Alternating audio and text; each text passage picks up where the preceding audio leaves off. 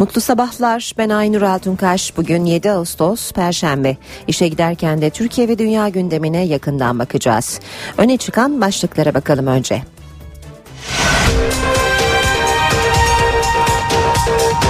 İsrail yarın sabah bitmesi planlanan 72 saatlik ateşkesi uzatmayı kabul etti. Irak ordusu ve peşmerge güçleri Musul'u Irak Şam İslam Devleti örgütünden geri almak için taarruza geçti. IŞİD ise Erbil yakınlarındaki Mahmur mülteci kampına kadar dayandı. IŞİD'den kaçıp dağlı bölgeye sığınan ve açlıkla mücadele eden binlerce Yezidi'ye de peşmerge güçlerinin ulaştığı açıklandı. Yasa dışı dinleme iddialarıyla yapılan ikinci dalga operasyonda gözaltına alınan polislerden 10'u mahkemeye sevk edildi. Bir polis serbest bırakıldı. İstanbul'da bugün için dolu ve hortum uyarısı yapıldı. Diyarbakır'da 22 Temmuz'da LPG yüklü tankerde meydana gelen patlamada ölenlerin sayısı 34'e yükseldi. Beşiktaş Şampiyonlar Ligi rövanşında Feyenoord'u yeni transferi Dembaba'nın golleriyle 3-1 mağlup ederek playoff turuna kaldı. Kardemir Karabükspor'da bugün UEFA Avrupa Ligi rövanşında Norveç'te Rosenborg'la karşılaşacak. Galatasaray'la Atletico Madrid Soma faciasında hayatını kaybedenlerin ailesine yardım için oynadıkları maçta 0-0 berabere kaldı. İşe giderken gazetelerin gündemi.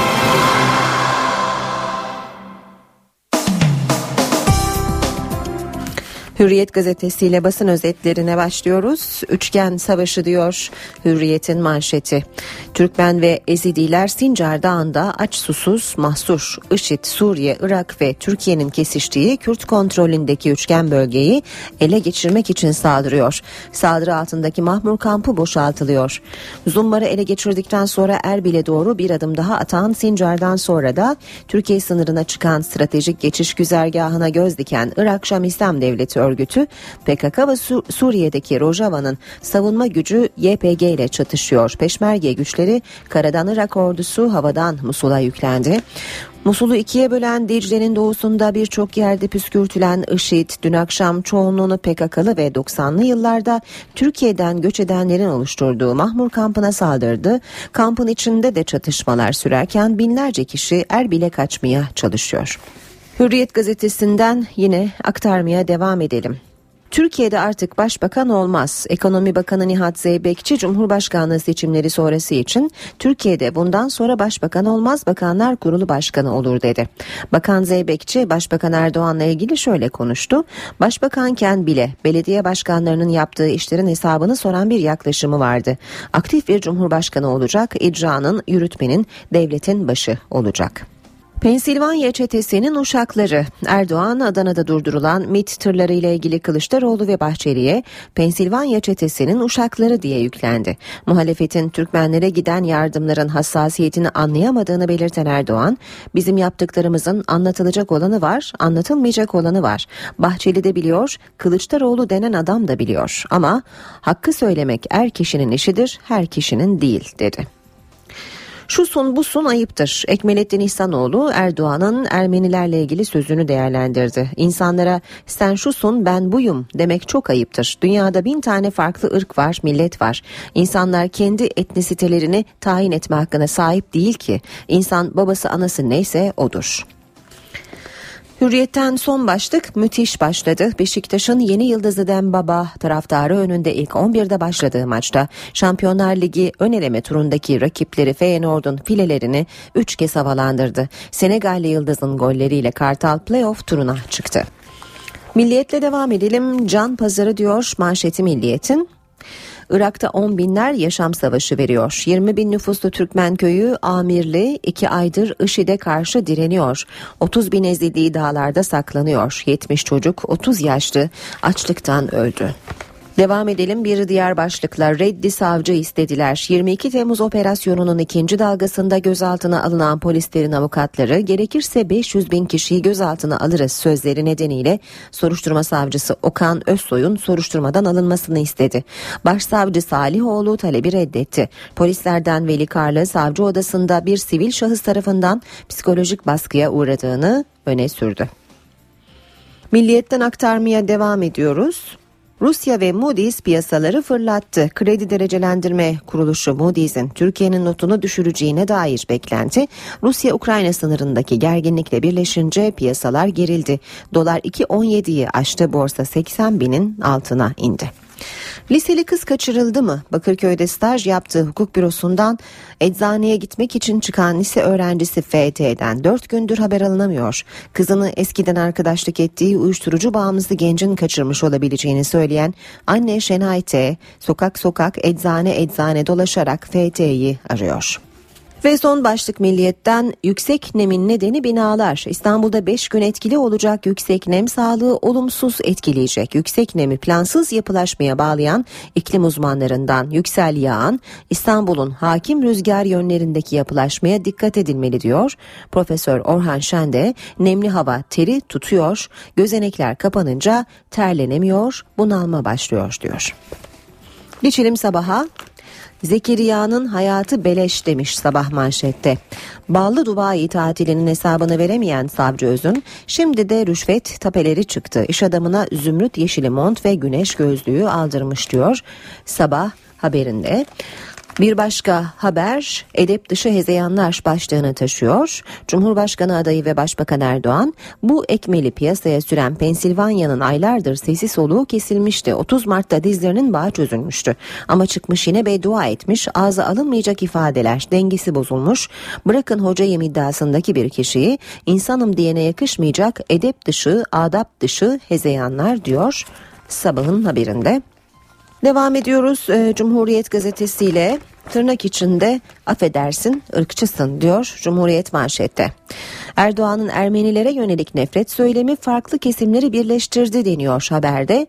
Siyasi rakiplerini ve halkı Alevi, Zaza, Mısırlı diye ayrıştıran Başbakan Erdoğan'ın son söyleminin hedefi Ermeniler oldu. Erdoğan bana çıktı bir tanesi affedersin çok daha çirkin şeylerle Ermeni diyen oldu dedi. Başta CHP, MHP ve HDP olmak üzere siyasi partiler ve sivil toplum örgütlerinden Erdoğan'a tepki yağdı. CHP'nin suç duyurusunda bulunduğunu okuyoruz. Cumhuriyet Gazetesi'nin haberinde MHP'li Türkeş'in de tepkisel açıklamaları yer almış Cumhuriyet'te. Bir diğer başlık ateş çemberinde görülmemiş birlik. IŞİD'le Kürt birlikleri arasında Musul'da süren çatışmalarda 60 kişi ölürken Sincar'da yaklaşık 10 bin Türkmen ve Ezidi dağlara sığındı. IŞİD'in Mahmur kampına saldırdığı 15 bin kişinin boşaltılmaya çalıştığı bildirildi. İhsanoğlu iddialı Gülcüler bana oy verecek. Ekmelettin İhsanoğlu AKP'de yaşanan Erdoğan Gül çekişmesinin sandıkta kendisine yarayacağı düşüncesinde. Gül'e sempati duyan kesimin oylarını alacağı yönünde çok açık işaretler olduğunu savunan İhsanoğlu bu ilgi Kayseri'de, İstanbul'da, Ankara'da bu ilgiyi görüyoruz diye konuştu. Devam ediyoruz. Kılıçdaroğlu'na meydan yasağı başlığıyla CHP liderinin katılımıyla Bağcılar'da düzenlenmek istenen ve 12 gün önce izin başvurusu yapılan miting ve konsere kaymakamlık trafik bahanesiyle izin vermedi. Rest çekerek meydana giden Kılıçdaroğlu yasak bizi engelleyemez dedi. Habertürk'le devam ediyoruz. Umre'ye kadın ilgisi diyor. Habertürk sürmanşette Umre'de rekor kırıldı. Diyanet ve seyahat acenteleri yaklaşık 400 bin kişiyi kutsal topraklara taşıdı. Umre'ye en çok İstanbullular gitti. Gidenlerin üçte ikisi ise kadın. Yurt dışı oylara VIP yolculuk. Habertürk'ün manşeti. Avrupa'daki gurbetçilerin 7 şehirde kullandığı oylar iki uçakla ülke ülke toplandı. Diplomatik kurye ile Ankara'ya getirildi diyor Habertürk haberinde. Yeni Şafak'a bakalım. Sincar Dağı'nda kritik 24 saat başlığı sür manşette. E, manşette Peşmerge ile Yezidilerin yoğun yaşadığı Sincar'ı alan IŞİD arasındaki savaşta insanlık dramı yaşanıyor. Sincar Dağı'na kaçan 40 bin Yezidinin açlıktan ve aşırı sıcaklardan kırıldığını okuyoruz. Yeni Şafak gazetesinde de. Zaman gazetesi manşette Musul, e, Musul rehinelerinin ailelerinden suç duyurusu demiş. 58 gündür IŞİD'in elinde alıkonulan aileleri başbakan ve e, alıkonulanların aileleri Başbakan ve Dışişleri Bakanı hakkında 10 bin imzalı dilekçeyle suç duyurusunda bulunduğu deniyor Zaman Gazetesi'nin haberinde. Gündemde öne çıkan haberlere yakından bakalım. Saat 7.14. İsrail Gazze'de yarın bitmesi planlanan 72 saatlik ateşkesi uzatmayı kabul etti. Ancak ateşkesin ne kadar süreyle uzatılacağı ile ilgili bilgi verilmedi. İsrail'in ateşkesi uzatma kararına Hamas kanadından da henüz bir açıklama yapılmadı. Taraflar Mısır'ın başkenti Kahire'de geniş kapsamlı ateşkes görüşmelerini sürdürüyor. İsrail yardım malzemelerinin Gazze'ye girişine karşı olmadığını ancak inşaat malzemelerinin Türkiye'nin bölgeye girişinin yeniden tünel inşa edilmeyeceği konusunda güvence verilmesine bağlı olduğunu kaydediyor. Dışişleri Bakanı Ahmet Davutoğlu yaralı Filistinlilerin Türkiye'ye nakledilmesi için İsrail ve Mısır'la görüşme halinde olduklarını söyledi. Davutoğlu Reuters haber ajansına verdiği demeçte Gazze'ye yardım sağlamak ve yaralıları Türkiye'ye getirmek için bir hava koridoru oluşturulması üzerinde çalıştıklarını söyledi. Kuzey Irak'ta Peşmerge ve IŞİD militanları arasındaki çatışmalara da değinen Davutoğlu, Kuzey Irak'ın istikrarı Türkiye için kritik önemde. Türkiye sınırını korumak için her türlü tedbiri alırız diye konuştu. Irak ordusu ve peşmerge güçleri Musul'u IŞİD'den almak için ortak operasyona başladı. Irak yönetimi operasyonlarda en az 60 kişinin öldüğünü duyurdu. IŞİD ise Mahmur kentine saldırdı. 11 bin kişinin yaşadığı Mahmur kampının da e, önlem amaçlı boşaltılmaya başlandığı duyuruldu. Irak ordusu ve peşmerge güçleri Musul'dan Irak Şam İslam Devleti örgütünü püskürtmek için taarruza geçti. Havadan ve karadan düzenlenen ortak operasyonlarda onlarca kişinin öldüğü belirtiliyor. Irak savaş uçakları IŞİD'in hapishane ve mahkeme olarak kullandığı bir binayı vurdu. Peşmerge güçleri de IŞİD'in Suriye sınırında Kürt kontrolündeki Sincar ve Zumar kasabalarını ele geçirmesinin ardından alarma geçti.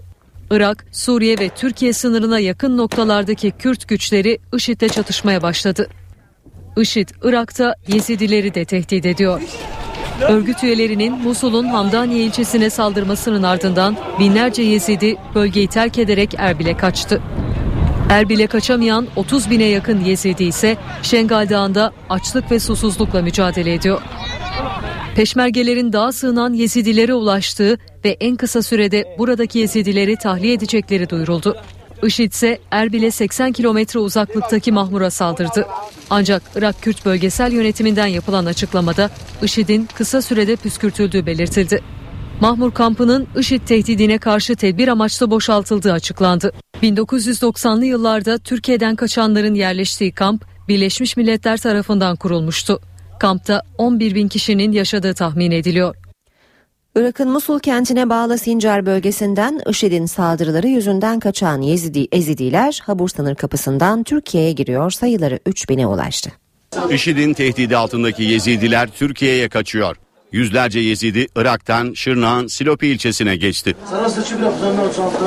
Saldırılar nedeniyle evlerini terk eden Yezidiler Habur sınır kapısından Türkiye'ye geçiyor. Hani Silopi'de 4-5 gün içinde belki 3-4 bin insan geldi gitti yani mağdur bir durumda burada kalıp İsparta'ya Aksaray'a gidiyorlar.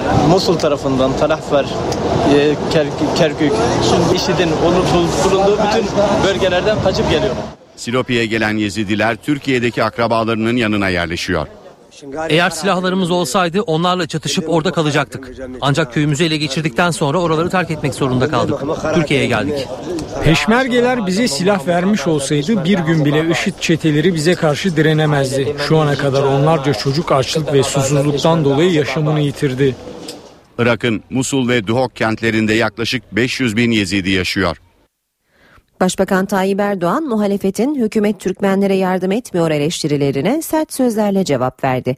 Başbakan CHP Genel Başkanı Kemal Kılıçdaroğlu'nu Musul'da alıkonulan Türk vatandaşlarının hayatını tehlikeye atmakla suçladı.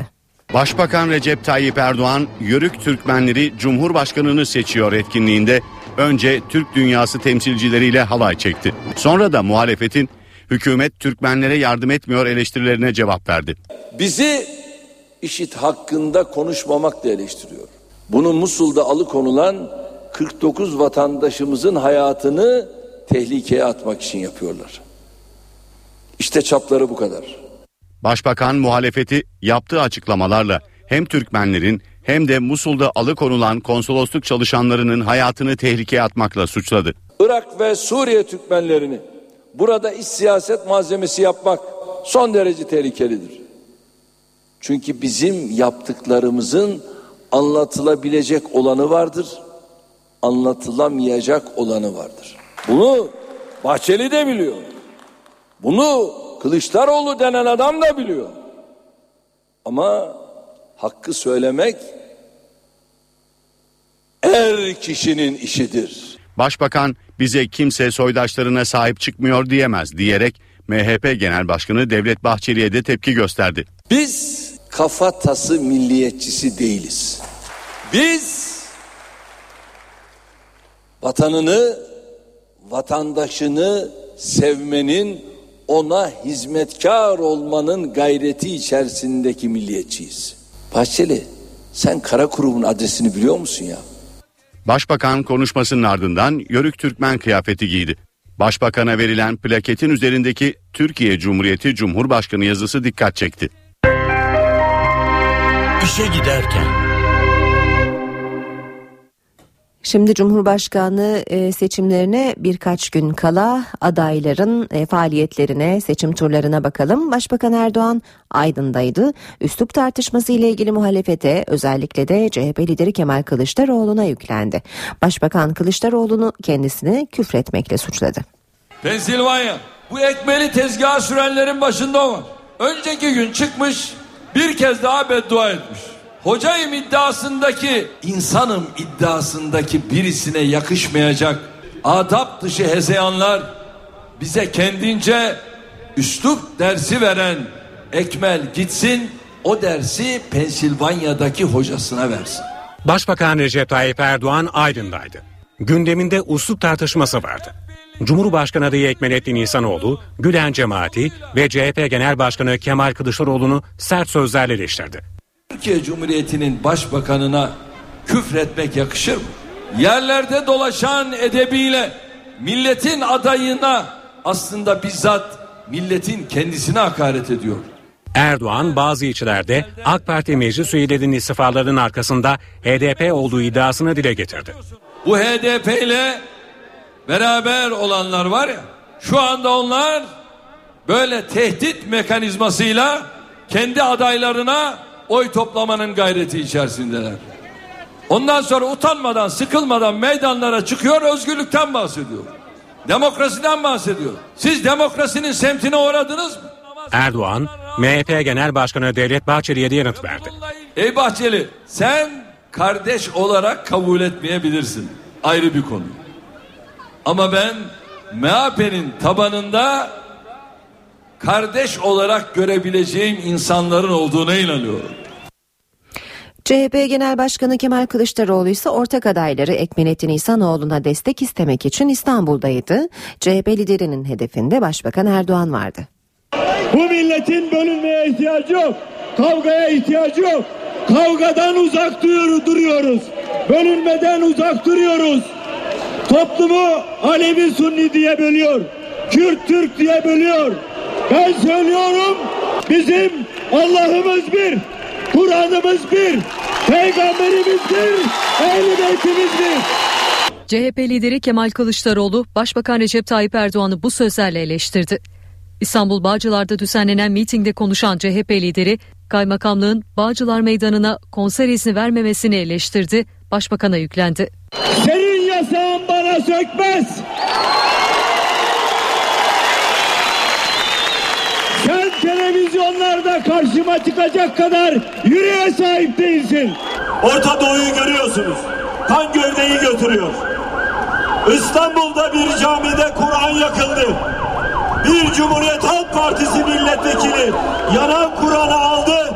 Türkiye Büyük Millet Meclisi kürsüsünden bütün millete gösterdi.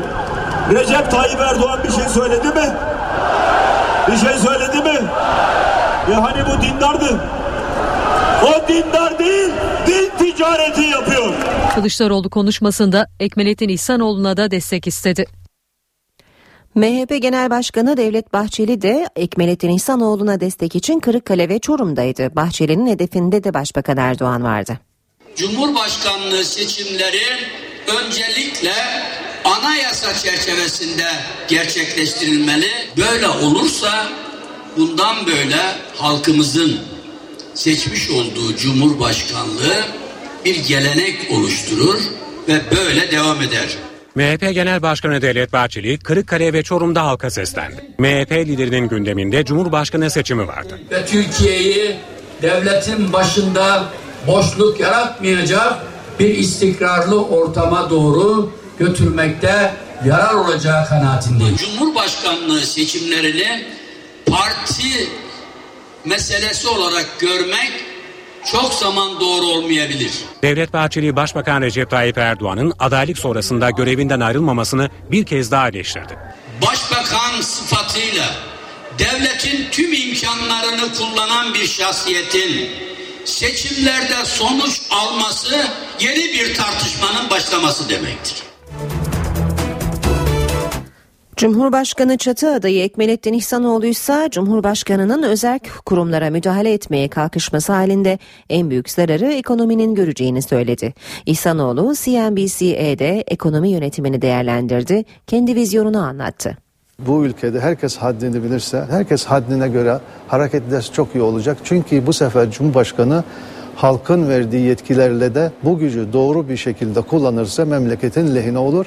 Yanlış bir şekilde, müdahale edici bir şekilde milletin arasında bir ayrım yaparsa o zaman gerçekten ekonomi en çok bundan etkilenecek e, husustur. Cumhurbaşkanı adayı Ekmelettin İhsanoğlu, CNBC yayınında ekonomi politikalarını değerlendirdi. Cumhurbaşkanlığı konumunun siyaset üstü olduğunu hatırlatan İhsanoğlu, 2001 krizini örnek göstererek ekonominin kırılganlığına dikkat çekti. Öfke anında birilerinin bir kitapçık fırlatması veya Merkez Bankası'nın başkanına tokat sille atması falan gibi bir şey olursa o zaman Türk ekonomisi bunu kaldırmaz herhalde. İhsanoğlu Merkez Bankası ve diğer ekonomi kuruluşlarının özelliğinin korunması gerektiğini belirtti. Siyasetin her şeye tesir etme e, hastalığı vardı. Bir genel kurmay tayininden başlar, bir köy imamına kadar bu iş gider. Bu bir hastalıktır. Türkiye'nin dış politikasının iç politikaya malzeme edildiğini savunan İhsanoğlu, ekonominin de bu durumdan olumsuz etkilendiğine dikkat çekti. İslam dünyasında likit para var ve bu likit para yatırım sahaları arıyor. Türkiye bundan yararlanamadı. Orta Doğu'daki ihtilafa Türkiye taraf olduğu zaman bütün bunlar yatırımlarını geri çektiler. Türkiye eğer bu ihtilaflardan çıkarsa, Arap kardeşler arasındaki kavgalarda taraf tutmazsa Türkiye bu yatırımları çekebilir. İhsanoğlu Cumhurbaşkanı'nın sermayeye karşı da tarafsız olması gerektiğini vurguladı. Teşebbüs hürriyetine saygı duymak lazım. Bana oy verenler, oy vermeyenler şeklinde davranırsa devlet e, çok e, rahat bir gelişme kaydetmek imkanı yok. HDP'nin Cumhurbaşkanı adayı Selahattin Demirtaş seçim çalışmalarına Diyarbakır ve Adana'da devam etti. Abdullah Öcalan'ın çözüm sürecine ilişkin sabır taşı çatlamıştır sözünü değerlendirdi, kaygılıyız dedi. Demirtaş'ın hedefinde ise Başbakan Erdoğan vardı. Zorlaya zorlaya zorlana zorlana adımlar atılırsa bu çözüm sürecini e, akamete uğratır diye biz de kaygı duyuyoruz. O nedenle e, yani seçimden sonra çok hızlı bir şekilde hele hele Orta Doğu'da bu kadar ciddi gelişmeler yaşanırken, e, tehlikeli gelişmeler yaşanırken bizim Türkiye'de kendi içimizde e, kalıcı barışı, kardeşliği, adaleti, eşitliği sağlayacak değişikliklere hızla gitmemiz lazım. HDP'nin Cumhurbaşkanı adayı Selahattin Demirtaş, Abdullah Öcalan'ın çözüm sürecine ilişkin sabır taşı çatlamıştır sözünü değerlendirdi. Seçim çalışmaları kapsamında Diyarbakır ve Adana'da halka seslenen Demirtaş'ın hedefinde ise Başbakan Erdoğan vardı. Biz etnik kimliklerimizle, mezhebimizle meydanlara çıkmadık. İnsanlığımızla, bütün insanlara eşit yaklaşımımızla alanlara çıktık, Cumhurbaşkanı adayı olduk. Ama işte kendisi mezhepçilikte, ırkçılıkta maşallah rekora doğru gidiyor. Demirtaş, Irak Şam İslam Devleti örgütünün saldırılarına da tepki gösterdi. İnşallah oradaki halklarımız direnişçiler de YPG'siyle peşmergesiyle o barbarlığı oradan söküp atacaklar. Biz nasıl ki Şengal'in, Kobani'nin, Musul'un yanındaysak Gazze'nin de yanındayız. 28 Ağustos'ta görev süresi dolacak olan Cumhurbaşkanı Abdullah Gül veda ziyaretlerine dün CHP ile devam etti. Kılıçdaroğlu Gül'ü kırmızı halı serili kapıda karşıladı. Hazırlıklar yapıldı, kırmızı halılar serildi.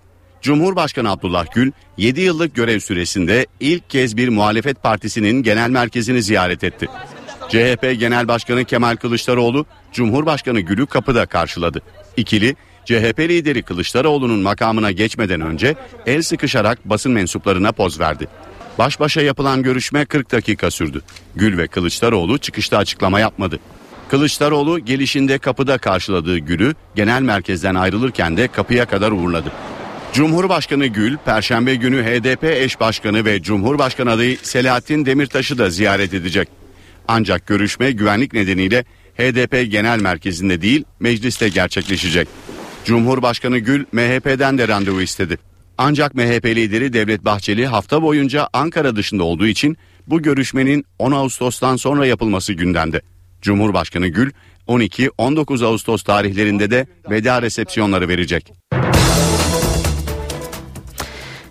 İşe giderken gündemin ayrıntılarıyla sürüyor. İçişleri Bakanı Efkan Ala Savcı Zekeriya Öz'ün kendisi ve Başbakan Erdoğan hakkında suç duyurusunda bulunmasına sert tepki gösterdi.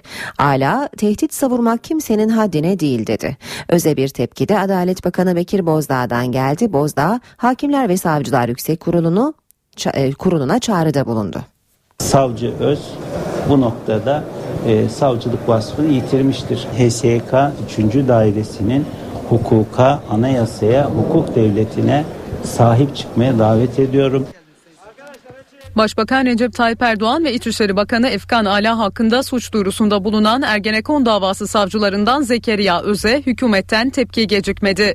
İçişleri Bakanı Ala ve Adalet Bakanı Bekir Bozdağ'ın Öz'e tepkisi sert oldu. Hem suç işleyip hem de suç duyurusunda bulunma iyi herhalde bu paralel yapının e, şey genetiğinde var. Kini, nefreti, öfkesi kendisini teslim almışsa yargı görevini bağımsız ve tarafsız yerine getirme vasfını da kaybetmiştir. Bozdağ ve Ala olayla ilgili gereğini yapması için Hakimler ve Savcılar Yüksek Kurulu'nu da göreve çağırdı. Bulunduğu titri taşıyamayanlar derhal bu devlet içerisinden kendileri bize fırsat bırakmadan ayrılmalıdırlar. Türkiye'nin başbakanına, bakanına efendim kimse hem devlet içerisinde bulunup hem de tehdit savuramaz. O ona haddi bildirilir. HSYK'nın suçu örtbas etme görevi ve yetkisi var mı? Bu millet ona o yetkiyi vermiş mi? Neden hemen harekete geçip atmıyor? HSYK e, hukuka ve kanuna meydan okuyan e, yargı görevi yapanlarla ilgili hukukun gereklerini anayasa ve yasaların gereklerini yapmak zorundadır. İki bakanın sert sözlerle yüklendiği Ergenekon davası savcılarından Zekeriya Öz dün Başbakan Erdoğan ve İçişleri Bakanı Ala hakkında suç duyurusunda bulunduktan sonra kameraların karşısına geçti. Savcı Öz hukuksuz hiçbir işlem yapmadım dedi. Hakkımızda sağda solda konuşan, medyada, meydanlarda konuşan devlet ve yürütme e, erkinin erkiyle alakalı e, suç duyurusunda bulundum. Bununla alakalı deliller de ibraz ettim. Kimsenin suç işleme özgürlüğü yoktur. Kimse hakim savcıları baskı altına alamaz. Geçmişte yaptığımız soruşturmaların tamamı hukuka uygundur. Hukuka aykırı hiçbir işlem yapmadık. Kaçtı, göçtü, işte gidiyor tarzında iddialar var alçakça. Hakim savcılarla ilgili soruşturmaların nasıl yapılacağı e, bellidir. Kanunlarda bellidir. Ama hukuk dışına çıkıp bu kanunları ihlal etmeye cesaret edenler olursa biz gene buradayız. Ben gene kaçmıyorum. İstanbul dahil 13 ilde usulsüz dinlemeleri ilişkin ikinci dalga operasyonda gözaltına alınan polislerden onu mahkemeye sevk edildi. Bir polis ise serbest bırakıldı. Operasyondaki son durumu Baran Bila'dan alıyoruz. Baran. Dün sabah saatlerinde emniyetteki işlemleri tamamlanan 11 şüpheli polis adliyeye getirilmişti. Bir kişi savcılık sorgusunun ardından serbest bırakıldı ancak bu aşamada avukatlardan bir itiraz geldi. Avukatlar soruşturmaya bakan savcının sorgulara girecek savcının tarafsız olmadığını öne sürdüler ve bu gelişmenin ardından bir itiraz dilekçesi sunuldu İstanbul Cumhuriyet Başsavcılığına ancak başsavcılık savcının değiştirilmesi talebini kabul etmedi. Buna rağmen sadece dediğimiz gibi bir kişi savcılık sorgusuna girdi bir şüpheli bu kişi serbest bırakıldı diğer 10 polisi yine savcı ifade vermeyi reddettiler. Buna gerekçe olarak soruşturma ile ilgisi olmayan soruların kendilerini sorulduğunu belirttiler. Bunun üzerine Cumhuriyet Savcısı 10 kişi tutuklama talebiyle mahkemeye sevk etti ve mahkeme sorgusu hala sürüyor bu 10 kişiyle ilgili. Polisler hakkındaki suçlamalar neydi? Yasa dışı dinlemeler. Hatırlatmak gerekirse 22 Temmuz operasyonunda Aralarında çoğu amir ve müdür olmak üzere 115 polis gözaltına alınmıştı ve 31 polis tutuklanmıştı. İşte bu aşamadaki bu esnadaki ifadelerden yola çıkılarak bundan 3 gün önceki operasyonun düzenlendiği belirtiliyor ve bu operasyonda gözaltına alınanlardan onu şu an mahkeme sorgusunda ve gece boyunca sorgu devam etti. Şunu söyleyebiliriz mahkeme sorgusunun e, uzun sürdüğü belirtiliyor. Buna gerekçe olarak da avukatlar savcılık sorgusunun yapılmadığını gösteriyorlar. Şunu da bir hatırlatalım şu an emniyette 20 polis bulunuyor 20 şüpheli polis gözaltında bulunuyor. Onların da emniyetteki işlemlerin tamamlandığı belirtiliyor ve bu sabah saatlerinde gruplar halinde şüpheli polislerin adliyeye sevk edilmesi öngörülüyor. Yüksek Askeri Şura'nın ardından silahlı kuvvetlerdeki bazı önemli komutanlıklara yeni isimler atandı. Genelkurmay Personel Başkanı Korgeneral Metin İyidil, Ankara'daki 4. Kolordu Komutanlığı görevine getirildi. Adana'da MİT tırlarının aranmasıyla ismi gündeme gelen Jandarma Adana Bölge Komutanı Tuğgeneral Hamza Celepoğlu'nun da görev yeri değişti. Yüksek Askeri Şura'nın ardından karargah ve kıtalarda önemli görev değişiklikleri oldu. Atamalarda dikkat çeken değişiklik Genelkurmay Personel Başkanlığı'nda yaşandı. İki yıldan bu yana personel başkanlığı görevini yürüten Kor General Metin İyidil, Ankara'daki 4. Kolordu Komutanlığı'na atandı. İyidil'in yerine Kor General İlhan Talu getirildi. Adana'da MİT tırlarının aranmasıyla gündeme gelen Adana Jandarma Bölge Komutanı Tuğ General Hamza Celepoğlu'nun da görev yeri değişti. Celepoğlu bundan böyle Ankara'da Jandarma Denetleme ve Değerlendirme Başkan Yardımcılığı görevini yürütecek ve Deniz Kuvvetleri. Kor Amiralliğe yükseltilen Hasan Şükrü Korlu ve Kareten yürüttüğü Kuzey Deniz Sağ Komutanlığı'na asareten atandı. Sahil Güvenlik Komutanlığı'na Tüm Amiral Hakan Üstem getirildi. İzmir'deki askeri casusluk davasında tutuksuz yargılanan ve tüm amiralliğe terfi ettirilen Ahmet İskender Yıldırımsa Deniz Kuvvetleri Lojistik Başkanı oldu. Meclis Genel Kurulu pazartesi günü yaşanan kavganın ardından çalışmalarına dün devam etti. Oturumda bir sorun yaşanmadı. Partilerse birbirini suçluyor. AK Partili Ahmet Aydın, CHP'li Haluk Koç ve MHP'li Oktay Vural'ın açıklamalarına bakalım. Meclis Genel Kurulu'nda iki milletvekilinin yaralanmasına neden olan kavganın yankıları sürüyor.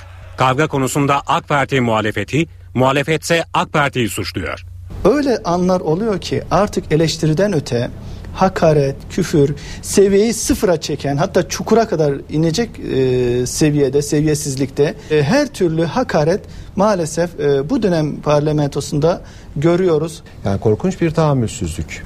Parlamento kürsüsü her türlü eleştirinin yapıldığı yerdir. Şiddeti kınamak kafi değil. Bu şiddeti yapanlarla ilgili etkili tedbir almak lazım. Ben buradan soruyorum Özgür Bey uçan tekmeciler nerede? Kanlar döküldü. Kavganın ardından genel kurul salı günü çalışmamıştı. Oturum çarşamba günü sorunsuz şekilde açıldı. Genel kurulda birlikte yaşandı. Kamuda geçtiğimiz yıl başörtüsü yasağının kaldırılmasının ardından kadın milletvekilleri genel kurul çalışmalarına başörtüleriyle katılmıştı. Genel kurulda ilk defa başörtülü bir stenograf da görev yapmaya başladı. Mecliste MHP'lilerle AK Partililer arasında yaşanan yumruklu kavga partilerin İstanbul Sultanbeyli ilçe teşkilatına yansıdı.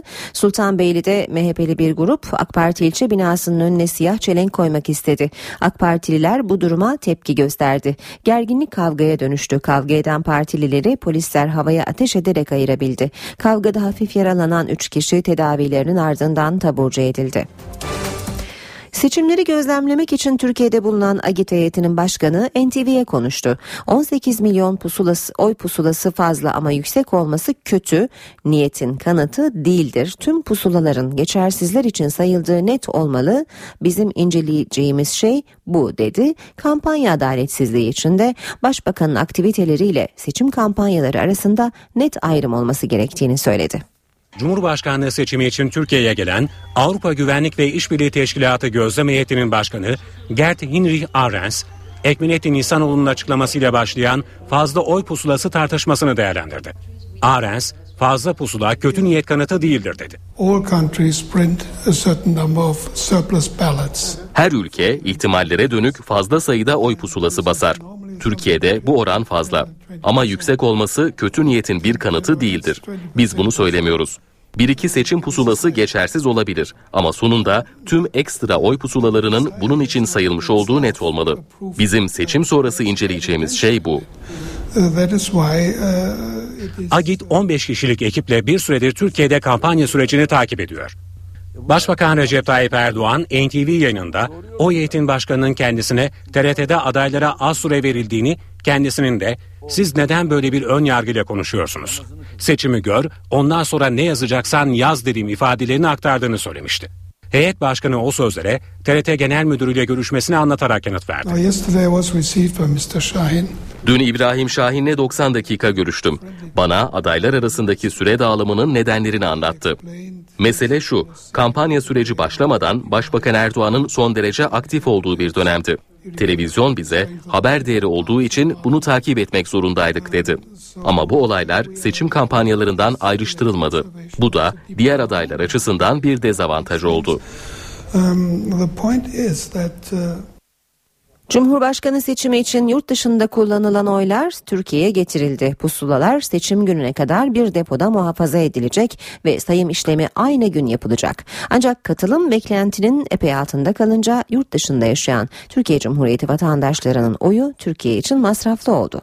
Türkiye'nin gurbetçiler için ilk kez yurt dışında sandık kurması masraflı oldu.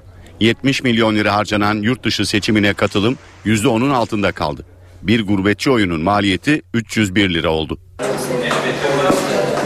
Yurt dışında yaşayan 2 milyon 722 bin 981 seçmen için 54 ülkede sandık kuruldu.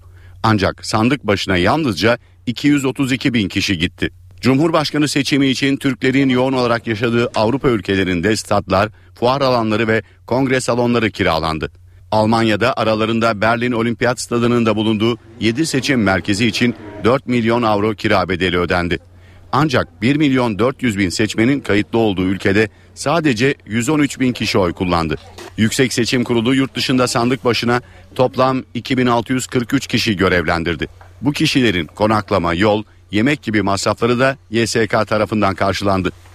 Devlet ilki yapılan yurt dışındaki seçimler için toplamda 70 milyon liralık kaynak aktardı.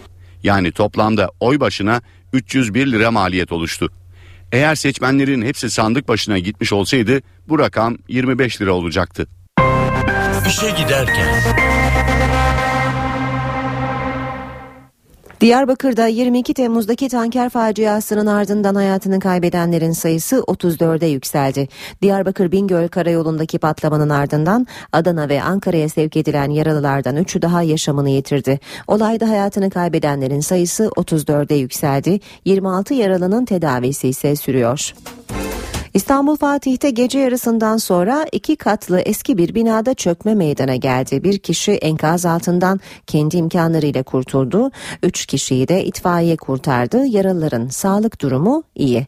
Fatih'te Derviş Ali Mahallesi Vaiz Sokak üzerinde bulunan iki katlı binada gece yarısından sonra çökme meydana geldi. Çevredekiler yardım ekiplerine haber verdi. Olay yerine çok sayıda itfaiye, sağlık ve polis ekibi sevk edildi. Yaralanan kişiler ambulans ambulanslarla çevredeki hastanelere kaldırıldı. İtfaiye çökmenin sebebini belirlemeye çalışırken polis de olayla ilgili soruşturma başlattı. Afet Koordinasyon Merkezi uyardı. Bugün İstanbul'da dolu yağabilir, hortum çıkabilir.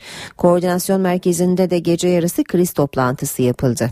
Hava tahmin raporlarına göre İstanbul'da bugün akşama kadar kısa süreli ve şiddetli yaz yağmuru geçişleri olabilir. Hortum ve fırtına şeklinde rüzgar da bekleniyor. Yağışlar su baskınlarına yol açabilir. İstanbul Büyükşehir Belediyesi Genel Sekreteri Hayri Baraçlı Başkanlığında yapılan kriz toplantısına İSKİ Genel Müdürü ile İtfaiye Daire Başkanı Başkanı da katıldı. Toplantıda alınan önlemler gözden geçirildi. İtfaiye, AKOM, İSKİ ve Atık Müdürlüğü ekiplerinin kritik noktalarda hazır bekletilmesine karar verildi. İstanbul Kartal'da sentetik uyuşturucudan ölen 18 yaşındaki genç toprağa verildi. Oğlunu kaybeden baba uyuşturucuya karşı yetkililerin önlem almasını istedi. Acılı baba gençlik perişan oluyor, şeker gibi uyuşturucu satılıyor, sokakları boş bırakmayın dedi. Bu arada Kartal'da bu sabah helikopter destekli uyuşturucu operasyonu yapıldı. Topselvi ve Yunus mahallelerinde daha önceden belirlenen 20 adrese eş zamanlı baskın düzenlendi. İstanbul Gümrük Muhafaza Müdürlüğü ekipleri ise kargo ile gönderilen 1 milyon lira değerinde yaklaşık 6,5 kilogram uyuşturucu buldu. Paketleri teslim almaya gelen 5 kişi tutuklandı ve cezaevine gönderildi. İşe giderken Batı Afrika'da Ebola salgını hızla yayılıyor. Virüs nedeniyle hayatını kaybedenlerin sayısı 932'ye yükseldi. Dünya Sağlık Örgütü 2-4 Ağustos tarihleri arasında Ebola virüsü nedeniyle 45 kişinin daha yaşamını yitirdiğini duyurdu. Ölümlerin çoğu Liberya'da gerçekleşti. Liberya'nın dışında Gine ve Sierra Leone'de etkisini gösteren salgın Nijerya'ya da sıçramış durumda. Sağlık Bakanı Mehmet Müezzinoğlu Afrika'da etkili olan Ebola virüsünün Türkiye'yi tehdit etmediğini söyledi. Vatandaş tedirgin olmasın dedi. Sağlık Bakanlığı olarak biz bulaşıcı hastalıklarla ilgili olağanüstü teyakkuz durumunda olan bir ülkeyiz. Hazır hatırlarsanız daha önceki domuz gribi e, virüsü salgınında da Türkiye olarak çok olağanüstü tedbir alan, teyakkuzlu olan bir ülkeyiz. Şu anda bizim Ebola virüsü ile ilgili ülke olarak bir sorunumuz yok. O ülkelerle zaten direkt Türk Hava Yolları'nın da direkt uçuşu yok. Ama o ülkelere giden vatandaşlarımızı bilgilendirme, onların dönüşlerindeki sonra dönüş sonrası takipleri ile ilgili e, her türlü tedbiri gerek bakanlığımız gerekse Hudut Sahilleri Genel Müdürlüğümüz alıyor. Şu anda vatandaşımızı tedirgin, edecek en ufak bir sorunu söz konusu değil. Gündeme yakından bakmaya devam ediyoruz. İsrail Gazze'de cuma günü bitmesi planlanan 72 saatlik ateşkesi uzatmayı kabul etti. Ancak ateşkesin ne kadar süreyle uzatılacağıyla ilgili bilgi verilmedi. İsrail'in ateşkesi uzatma kararına Hamas kanadından da henüz bir açıklama gelmedi. Taraflar Mısır'ın başkenti Kahire'de geniş kapsamlı ateşkes görüşmelerini sürdürüyor. İsrail yardım malzemelerinin Gazze'ye girişine karşı olmadığını ancak inşaat malzemelerinin bölgeye girişinin yeniden tünel inşa edilmeyeceği konusunda güvence verilmesine bağlı olduğunu kaydediyor. Irak'ın Musul kentine bağlı Sincar bölgesinden IŞİD'in saldırıları yüzünden kaçan Yezidiler Türkiye'ye sığınıyor. Habur sınır kapısından Türkiye'ye geçen Yezidilerin sayısı 3000'e ulaştı. IŞİD'in tehdidi altındaki Yezidiler Türkiye'ye kaçıyor. Yüzlerce Yezidi Irak'tan Şırnak'ın Silopi ilçesine geçti. Saldırılar nedeniyle evlerini terk eden Yezidiler Habur sınır kapısından Türkiye'ye geçiyor. Hani Silopi'de 4-5 gün içinde belki 3-4 bin insan geldi gitti. Yani mağdur bir durumda burada kalıp İsparta'ya, Aksaray'a gidiyorlar. Musul tarafından Talahfer, e, Kerkük, IŞİD'in bulunduğu bütün bölgelerden kaçıp geliyorlar. Silopi'ye gelen Yezidiler Türkiye'deki akrabalarının yanına yerleşiyor. Eğer silahlarımız olsaydı onlarla çatışıp orada kalacaktık. Ancak köyümüzü ele geçirdikten sonra oraları terk etmek zorunda kaldık. Türkiye'ye geldik. Peşmergeler bize silah vermiş olsaydı bir gün bile IŞİD çeteleri bize karşı direnemezdi. Şu ana kadar onlarca çocuk açlık ve susuzluktan dolayı yaşamını yitirdi. Irak'ın Musul ve Duhok kentlerinde yaklaşık 500 bin Yezidi yaşıyor. Irak Başbakanı Nuri El Maliki, Irak Şam İslam Devleti Örgütü ile mücadele için dünyaya özellikle de Arap ve İslam ülkelerine çağrı yaptı. Çok geç olmadan gerekli önlemleri alın diyen Maliki, İsrail'i, ülkesini ve Suriye'yi karıştırmaya çalışmakla da suçladı. İşe giderken Cumhurbaşkanlığı seçimlerine birkaç gün kala adayların turlarına bakalım. Başbakan Erdoğan seçim turu kapsamında Aydın'daydı. Üslup tartışması ile ilgili muhalefete özellikle de CHP lideri Kemal Kılıçdaroğlu'na yüklendi. Başbakan Kılıçdaroğlu'nu kendisine küfretmekle suçladı. Pensilvanya bu ekmeli tezgaha sürenlerin başında var. Önceki gün çıkmış bir kez daha beddua etmiş. Hocayım iddiasındaki, insanım iddiasındaki birisine yakışmayacak adap dışı hezeyanlar bize kendince üslup dersi veren Ekmel gitsin o dersi Pensilvanya'daki hocasına versin. Başbakan Recep Tayyip Erdoğan Aydın'daydı. Gündeminde uslup tartışması vardı. Cumhurbaşkanı adayı Ekmelettin İhsanoğlu, Gülen cemaati ve CHP Genel Başkanı Kemal Kılıçdaroğlu'nu sert sözlerle eleştirdi. Türkiye Cumhuriyeti'nin başbakanına küfretmek yakışır mı? Yerlerde dolaşan edebiyle milletin adayına aslında bizzat milletin kendisine hakaret ediyor. Erdoğan bazı ilçelerde AK Parti meclis üyelerinin istifalarının arkasında HDP olduğu iddiasını dile getirdi. Bu HDP ile beraber olanlar var ya şu anda onlar böyle tehdit mekanizmasıyla kendi adaylarına oy toplamanın gayreti içerisindeler. Ondan sonra utanmadan, sıkılmadan meydanlara çıkıyor, özgürlükten bahsediyor. Demokrasiden bahsediyor. Siz demokrasinin semtine uğradınız mı? Erdoğan, MHP Genel Başkanı Devlet Bahçeli'ye de yanıt verdi. Ey Bahçeli, sen kardeş olarak kabul etmeyebilirsin. Ayrı bir konu. Ama ben MHP'nin tabanında kardeş olarak görebileceğim insanların olduğuna inanıyorum. Cumhurbaşkanı çatı adayı Ekmelettin İhsanoğlu, Cumhurbaşkanı'nın özel kurumlara müdahale etmeye kalkışması halinde en büyük zararı ekonominin göreceğini söyledi. İhsanoğlu CNBC'de ekonomi yönetimini değerlendirdi, kendi vizyonunu anlattı.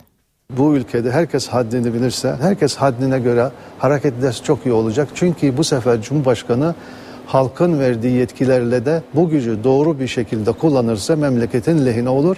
Yanlış bir şekilde, müdahale edici bir şekilde milletin arasında bir ayrım yaparsa o zaman gerçekten ekonomi en çok bundan etkilenecek e, husustur. Cumhurbaşkanı adayı Ekmelettin İhsanoğlu, CNBC yayınında ekonomi politikalarını değerlendirdi. Cumhurbaşkanlığı konumunun siyaset üstü olduğunu hatırlatan İhsanoğlu, 2001 krizini örnek göstererek ekonominin kırılganlığına dikkat çekti.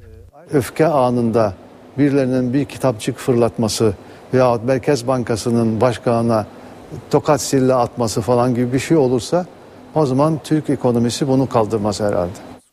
İhsanoğlu Merkez Bankası ve diğer ekonomi kuruluşlarının özelliğinin korunması gerektiğini belirtti. Siyasetin her şeye tesir etme e, hastalığı vardı. Bir genel kurmay tayininden başlar, bir köy imamına kadar bu iş gider. Bu bir hastalıktır. Türkiye'nin dış politikasının iç politikaya malzeme edildiğini savunan İhsanoğlu, ekonominin de bu durumdan olumsuz etkilendiğine dikkat çekti. İslam dünyasında likit para var ve bu likit para yatırım sahaları arıyor.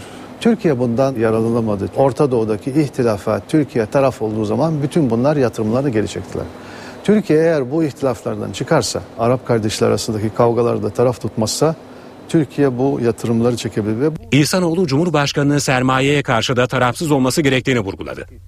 teşebbüs hürriyetine saygı duymak lazım. Bana oy verenler, oy vermeyenler şeklinde davranırsa devlet e, çok e, rahat bir gelişme kaydetmek imkanı yok. HDP'nin Cumhurbaşkanı adayı Selahattin Demirtaş seçim çalışmalarına Diyarbakır ve Adana'da devam etti. Abdullah Öcalan'ın çözüm sürecine ilişkin sabır taşı çatlamıştır sözünü değerlendirdi, kaygılıyız dedi. Demirtaş'ın hedefinde ise Başbakan Erdoğan vardı. Zorlaya zorlaya zorlana zorlana adımlar atılırsa bu çözüm sürecini e, akamete uğratır diye biz de kaygı duyuyoruz. O nedenle e, yani seçimden sonra çok hızlı bir şekilde hele hele Orta Doğu'da bu kadar ciddi gelişmeler yaşanırken, e, tehlikeli gelişmeler yaşanırken bizim Türkiye'de kendi içimizde e, kalıcı barışı, kardeşliği, adaleti, eşitliği sağlayacak değişikliklere hızla gitmemiz lazım.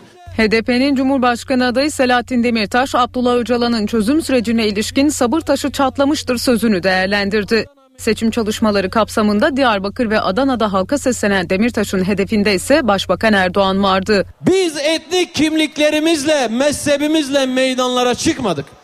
İnsanlığımızla, bütün insanlara eşit yaklaşımımızla alanlara çıktık, Cumhurbaşkanı adayı olduk. Ama işte kendisi mezhepçilikte, ırkçılıkta maşallah rekora doğru gidiyor. Demirtaş, Irak Şam İslam Devleti örgütünün saldırılarına da tepki gösterdi. İnşallah oradaki halklarımız direnişçiler de YPG'siyle peşmergesiyle o barbarlığı oradan söküp atacaklar. Biz nasıl ki Şengal'in, Kobani'nin, Musul'un yanındaysak Gazze'nin de yanındayız. Pazar günü yapılacak Cumhurbaşkanlığı seçimi için geri sayımda artık sona yaklaşıyoruz. Bakalım başkentte bugün neler olacak? Hangi başlıklar takip edilecek? Ee, karşımızda Murat Barış Koralp var. Murat günaydın seni dinliyoruz. Günaydın Aynur. Cumhurbaşkanı adaylarının programıyla başlayalım. Başbakan Erdoğan güne Ankara'da başlayacak. Türkiye Odalar ve Borsalar Birliği'nin 7. Sanayi ve Ticaret Şurası'na katılacak. Ardından da iki mitingi var. Öncelikle saat 15'te Malatya'da olacak. Ardından da saat 18'de Gaziantep'te seçmenlerin karşısına çıkacak Başbakan Erdoğan. Muhalefetin uzlaşı adayı Ekmenettin İhsanoğlu da Samsun ve Ordu'da olacak. HDP adayı Selahattin Demirtaş'ın programı ise henüz netleşmiş değil. Muhalefet liderleri de İhsanoğlu için temaslarını sürdürüyor. CHP Genel Başkanı Kemal Kılıçdaroğlu Eskişehir'de, MHP lideri Devlet Bahçeli ise Kırşehir ve Nevşehir'de İhsanoğlu için destek isteyecek. Cumhurbaşkanı Abdullah Gül'ün veda programıyla devam edelim. Veda turlarına devam ediyor Cumhurbaşkanı. Bu kapsamda bugün HDP eş genel başkanı Selahattin Demirtaş'ı meclisteki makamında ziyaret edecek. Ayrıca Genelkurmay Başkanı Orgeneral Necdet Özel'i de karargahta ziyaret edecek Cumhurbaşkanı Gül. Bugün Perşembe olağan görüşmelerde olacak MİT Müsteşarı Hakan Fidan Çankaya Köşkü'ne çıkacak. Başta Suriye ve Irak'taki gerginlik olmak üzere gündemdeki gelişmeleri Cumhurbaşkanı Gül ile birlikte değerlendirecek Müsteşarı.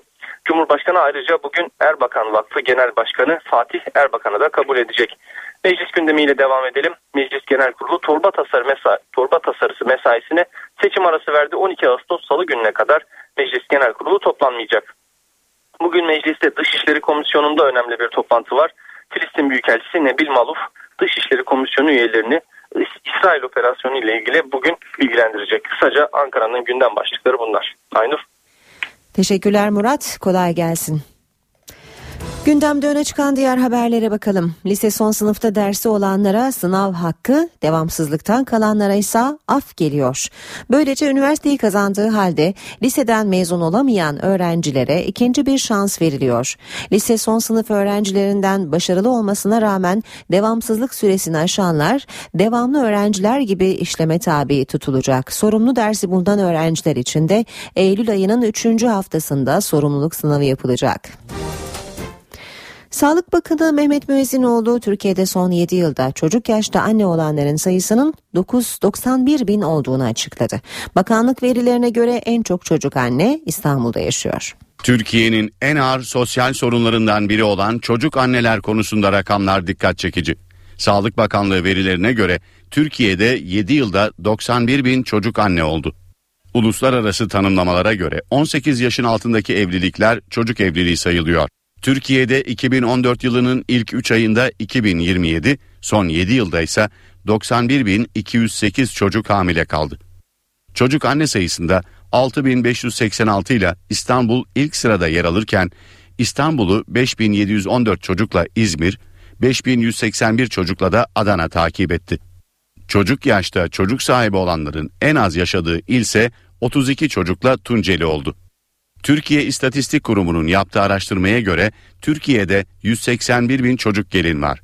Araştırmalara göre 3 evlilikten biri çocuk yaşta yaşanıyor. Küçük yaştaki kızların %72'si rızası olmadan evlendiriliyor.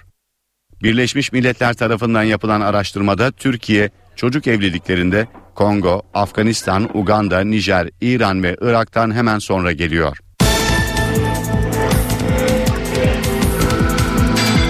İşe giderken. Ekonomi başlığıyla devam edeceğiz. İstanbul'un doğal gaz dağıtımı özelleştirilecek. 5 milyondan fazla abonesi olan İGDAŞ 10 yıl kazanç garantisiyle ihaleye çıkarılacak. Başkent Ankara'dan sonra İstanbul'un doğalgaz dağıtımı da özelleştirilecek.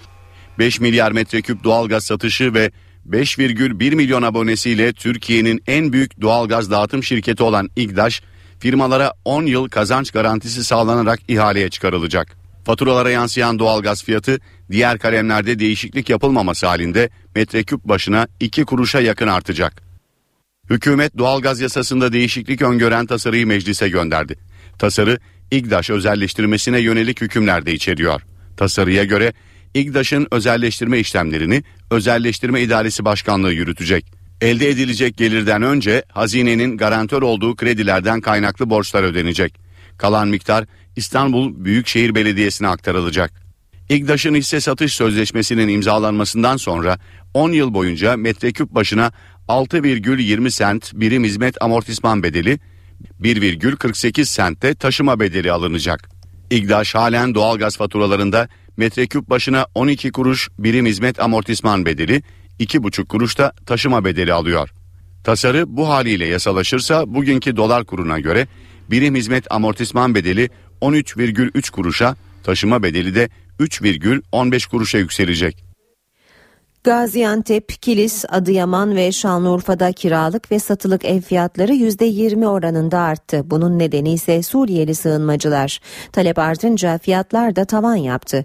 Bölgedeki emlakçıların görüşlerine bakalım. Sınır illerinde kiralık ve satılık ev fiyatları ikiye katlandı. Sebebi Suriyeli göçü. Talep fazla olunca Gaziantep, Kilis, Adıyaman ve Şanlıurfa'da fiyatlar arttı. Şu anda kiralarda büyük bir artış var. Ee, daha önceki yıllarla şimdiki arasında e, en azından yüzde 20 ile yüzde 25 arasında bir artış e, görüldü. Konteyner kent ve kamplara yerleşemeyen sığınmacılar ev kiraladı. Türkiye'deki yakınlarının adına ev satın alanlar da oldu. Şanlıurfa'da kiralar 1000-1500 lira arasında değişiyor. Bu rakam önceki yılların iki katı. Kilis'te sığınmacılardan önce 400 lira olan kiralar 1000 liraya yükseldi. Suriyeli kardeşlerimizin bu vatandaşlarımızdan gelmesinden beraber ortalama olarak 100-200 lira bir kiramız bugün 400-500 lira gibi bir fiyat buldu.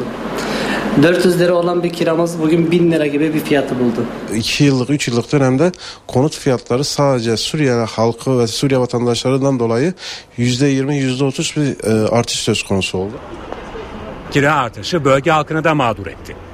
Artan kira talebini karşılayamayanlar açıkta kaldı. Geliyorlar yıllık falan peşin vererek e, bunları bir şekilde çıkartabiliyorlar ama buradaki vatandaşlarımız bu kira bedellerini veremiyorlar. Sınır illerindeki müteahhit ve emlakçılar Suriyeliler ülkesine dönse bile fiyatın düşmeyeceğini sadece sabitleneceğini söylüyor. Gündemin öne çıkan haberlerine bakmaya devam ediyoruz. İstanbul dahil 13 ilde usulsüz dinlemelere ilişkin ikinci dalga operasyonda gözaltına alınan polislerden onu mahkemeye sevk edildi. Bir polis ise serbest bırakıldı. Operasyondaki son durumu Baran Bila aktarıyor.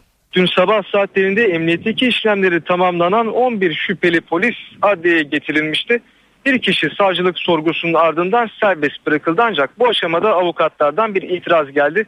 Avukatlar soruşturmaya bakan savcının sorgulara girecek savcının tarafsız olmadığını öne sürdüler ve bu gelişmenin ardından bir itiraz dilekçesi sunuldu İstanbul Cumhuriyet Başsavcılığına ancak başsavcılık savcının değiştirilmesi talebini kabul etmedi. Buna rağmen sadece dediğimiz gibi bir kişi savcılık sorgusuna girdi bir şüpheli bu kişi serbest bırakıldı diğer 10 polis de yine savcı ifade vermeyi reddettiler buna gerekçe olarak soruşturma ile ilgisi olmayan soruların kendilerini sorulduğunu belirttiler. Bunun üzerine Cumhuriyet Savcısı 10 kişi tutuklama talebiyle mahkemeye sevk etti ve mahkeme sorgusu hala sürüyor bu 10 kişiyle ilgili. Polisler hakkındaki suçlamalar neydi? Yasa dışı dinlemeler.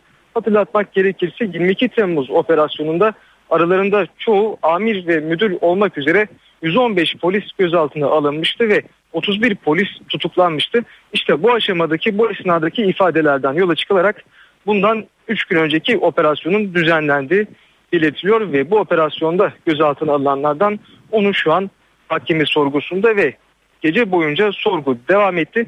Şunu söyleyebiliriz mahkeme sorgusunun e, uzun sürdüğü belirtiliyor. Buna gerekçe olarak da avukatlar savcılık sorgusunun yapılmadığını gösteriyorlar. Şunu da bir hatırlatalım şu an emniyette 20 polis bulunuyor 20 şüpheli polis gözaltında bulunuyor. Onların da emniyetteki işlemlerin tamamlandığı belirtiliyor ve bu sabah saatlerinde gruplar halinde şüpheli polislerin adliyeye sevk edilmesi öngörülüyor. İçişleri Bakanı Efkan Ala, Savcı Zekeriya Öz'ün kendisi ve Başbakan Erdoğan hakkında suç duyurusunda bulunmasına sert tepki gösterdi. Ala, tehdit savurmak kimsenin haddine değil dedi. Öz'e bir tepki de Adalet Bakanı Bekir Bozdağ'dan geldi. Bozdağ Hakimler ve Savcılar Yüksek Kurulu'na çağrıda bulundu. Savcı Öz bu noktada e, savcılık vasfını yitirmiştir. HSK 3. Dairesi'nin hukuka, anayasaya, hukuk devletine sahip çıkmaya davet ediyorum. Başbakan Recep Tayyip Erdoğan ve İçişleri Bakanı Efkan Ala hakkında suç duyurusunda bulunan Ergenekon davası savcılarından Zekeriya Öz'e hükümetten tepki gecikmedi.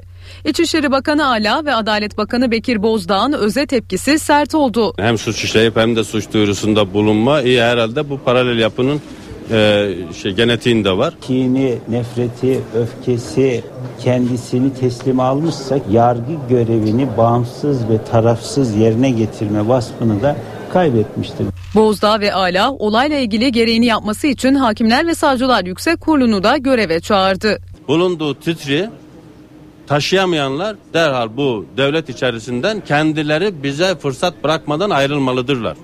Türkiye'nin başbakanına, bakanına efendim kimse hem devlet içerisinde bulunup hem de tehdit savuramaz. O ona haddi bildirilir. HSYK'nın suçu örtbas etme. Görevi ve yetkisi var mı? Bu millet ona o yetkiyi vermiş mi? Neden hemen harekete geçip atmıyor? HSYK e, hukuka ve kanuna meydan okuyan e, yargı görevi yapanlarla ilgili hukukun gereklerini anayasa ve yasaların gereklerini yapmak zorundadır. İki bakanın sert sözlerle yüklendiği Ergenekon davası savcılarından Zekeriya Özse, dün Başbakan Erdoğan ve İçişleri Bakanı Ala hakkında suç duyurusunda bulunduktan sonra kameraların karşısına geçti. Savcı Öz, hukuksuz hiçbir işlem yapmadım dedi. Hakkımızda sağda solda konuşan, medyada, meydanlarda konuşan devlet ve yürütme e, erkinin erkiyle alakalı e, suç duyurusunda bulundum. Bununla alakalı delilleri de ibraz ettim. Kimsenin suç işleme özgürlüğü yoktur. Kimse hakim savcıları baskı altına alamaz. Geçmişte yaptığımız soruşturmaların tamamı hukuka uygundur. Hukuka aykırı hiçbir işlem yapmadık. Kaçtı, göçtü, işte gidiyor tarzında iddialar var alçakça. Hakim savcılarla ilgili soruşturmaların nasıl yapılacağı e, bellidir. Kanunlarda bellidir. Ama hukuk dışına çıkıp bu kanunları ihlal etmeye cesaret edenler olursa biz gene buradayız. Ben gene kaçmıyorum. Diyarbakır'da 22 Temmuz'da tanker faciasının ardından hayatını kaybedenlerin sayısı 34'e yükseldi. Diyarbakır Bingöl Karayolu'ndaki patlamanın ardından Adana ve Ankara'ya sevk edilen yaralılardan 3'ü daha yaşamını yitirdi. Olayda hayatını kaybedenlerin sayısı 34 oldu. 26 yaralının tedavisi ise sürüyor.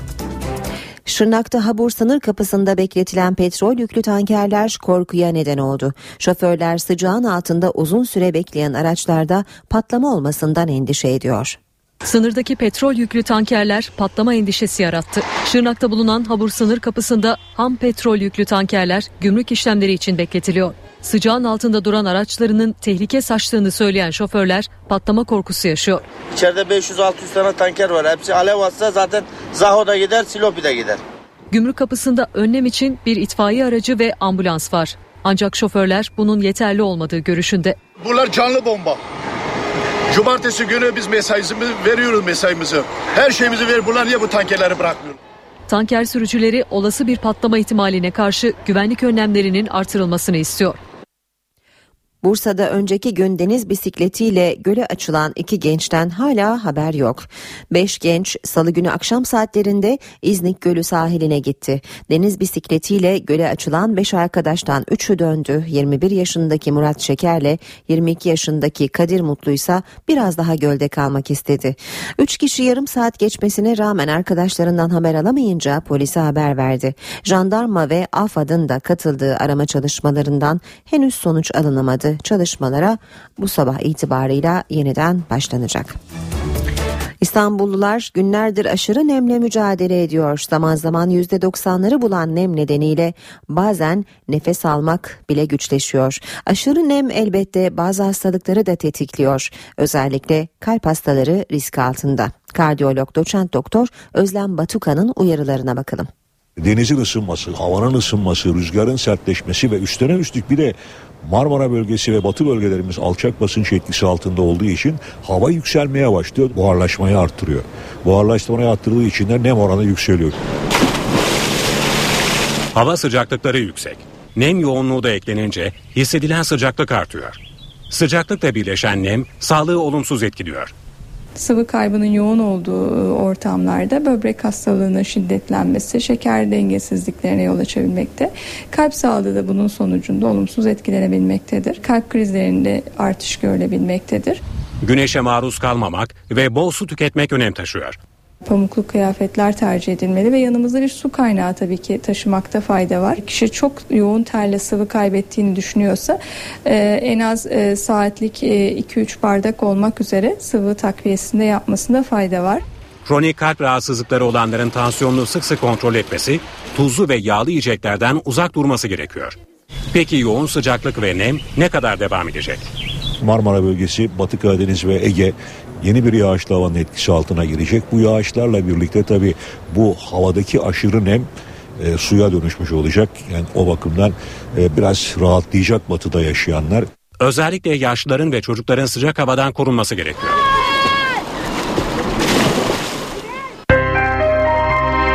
İşe giderken. Şimdi dünya gündeminden haberler var sırada. Çin'in güneybatısında pazar günü meydana gelen depremin ardından can kaybı artıyor.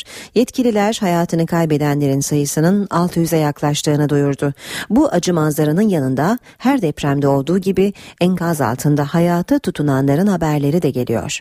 Çin'in güneybatısını vuran 6.1'lik depremin ardından arama kurtarma çalışmaları sürüyor.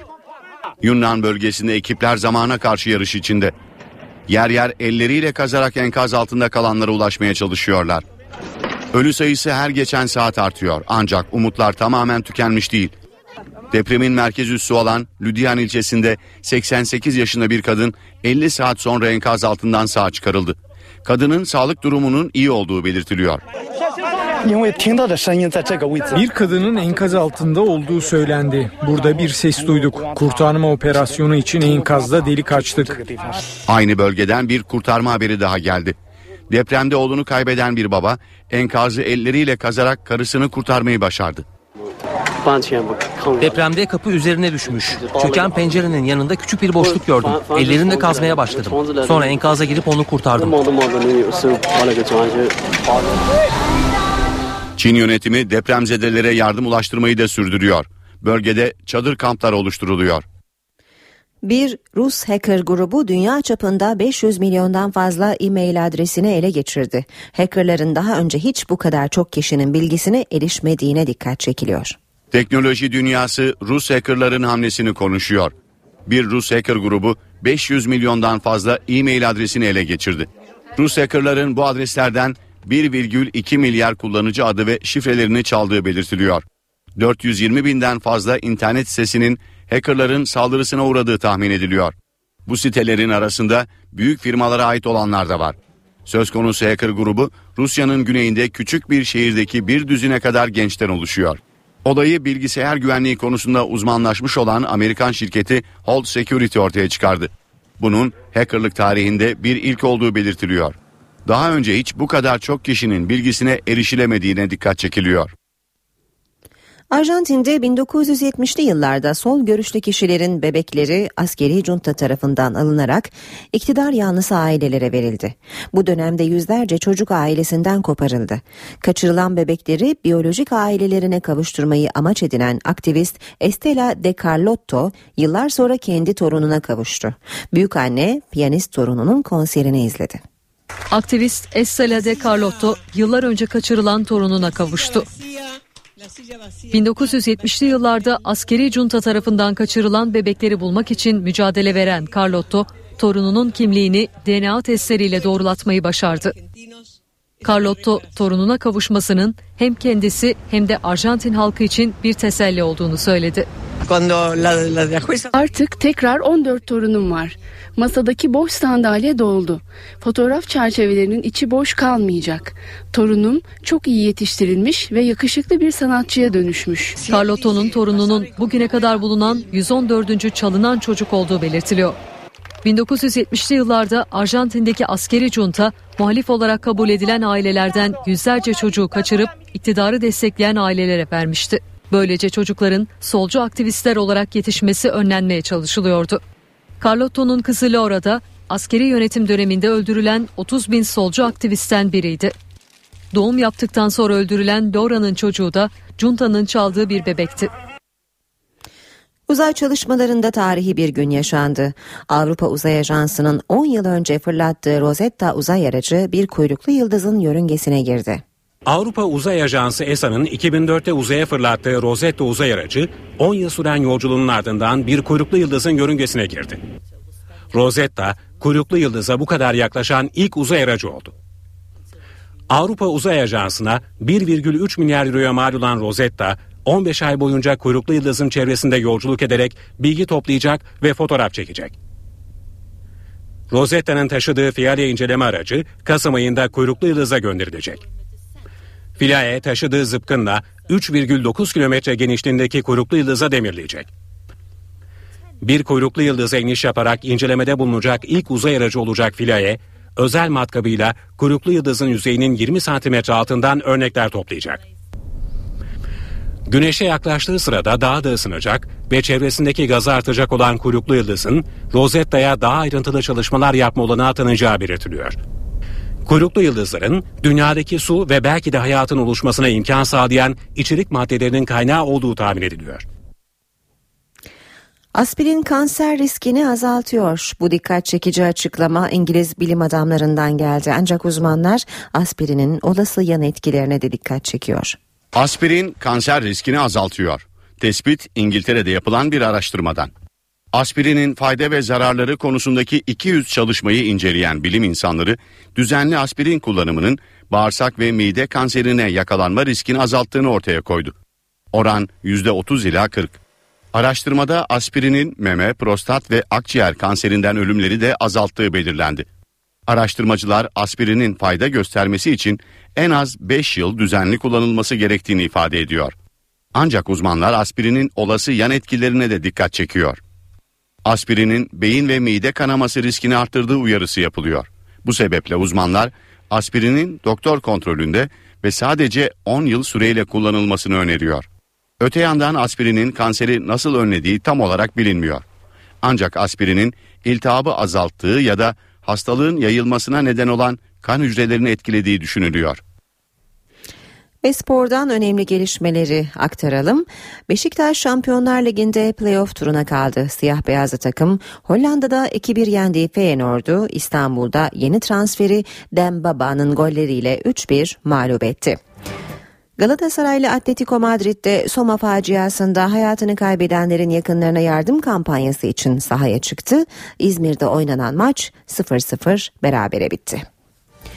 İşe giderkenin böylece sonuna geldik. Ben Aynur Altunkaş. Saat başında haber merkezi kuşağında buluşmak üzere. Hoşçakalın.